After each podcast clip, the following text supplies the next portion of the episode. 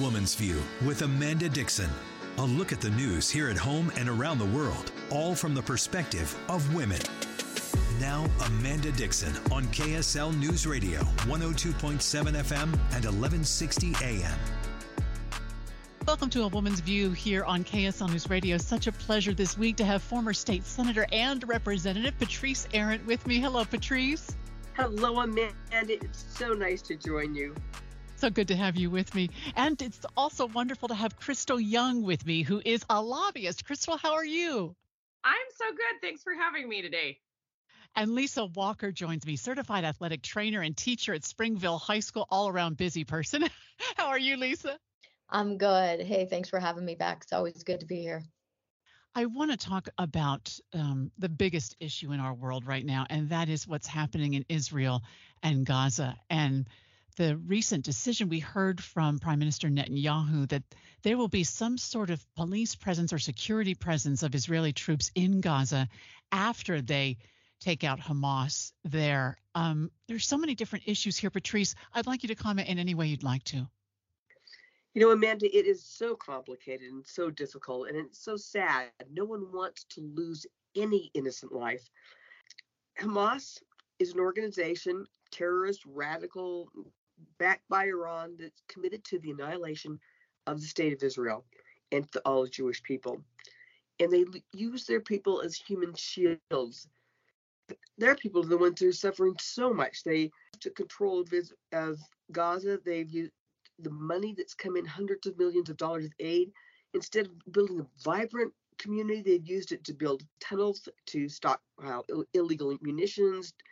And you know, it's just a difficult situation. The White House today announced on Thursday that Israel has agreed to pause the military operations in the Gaza Strip for four hour periods to let these innocent people try to get out. But it's a difficult situation.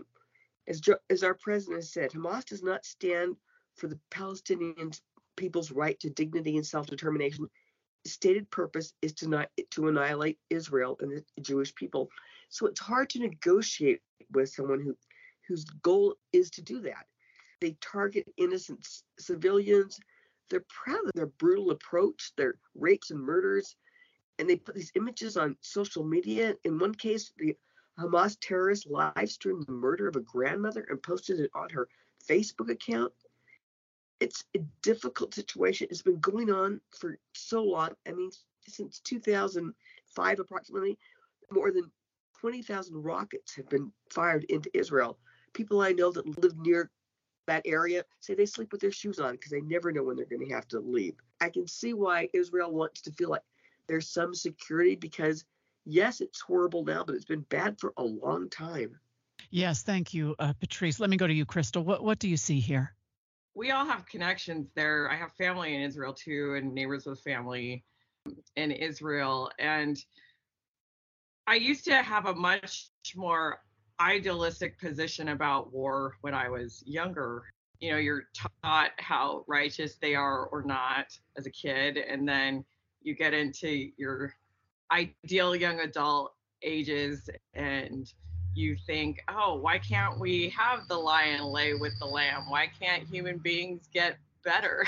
and I don't know if these kinds of cycles ever stop but we do our best to protect lives and to think through the complexity of the situation while being mindful of trauma carries through genes and through families for generations. And when you're dealing with generational conflict and then you're adding on to generational conflict, that's almost thousands of years of trauma embedded in DNA to work through and that makes these challenges even more difficult to heal because it's hard to teach people well the annihilation of Israel is not a realistic goal. Israel has powerful allies, right? And so as long as Hamas is always going to set that as their bar, it's it's an endless conflict and it's unfortunate. Lisa, how do you see this? I try to not see it very often to be honest with you you know, as you mentioned earlier, I'm I'm really busy and it just saddens me every time that I hear anything that's going on. I try to stay at least in the know on some highlights. I appreciate Patrice's wisdom and that little history lesson as a reminder.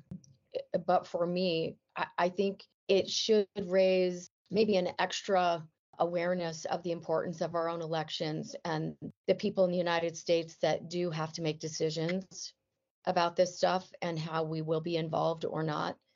And I think for that reason, we need to pay close attention to our own political climate and try to point it in a direction that we would personally agree with. So, getting involved in the gory details of what's going on are really hard. Mm-hmm. Uh, but control what we can control, and we can control paying attention to our own political climate. Thank you for that. That's important, Lisa. Can I can I ask one follow up, Patrice? And I'm thinking yeah. about how I have heard it said, and I've read as much as I, I can on this topic, especially of late. And I've heard it said that the violence won't stop until Palestinians have the right of self determination, until they whether they become part of Jordan or they become their own country or they become full citizens of Israel, that something to give them that right is necessary before the violence ends. What do you say to that thought?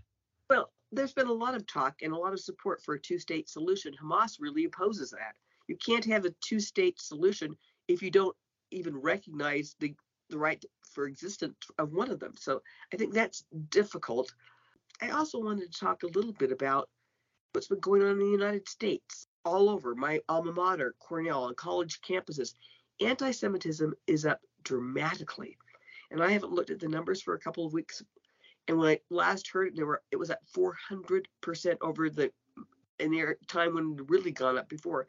Students aren't feeling safe on campuses. Our synagogues, you know, institutions have to be guarded all the time. Jewish people all over the country are scared. Mm-hmm. And for many people, they say, well, the solution is to have a ceasefire.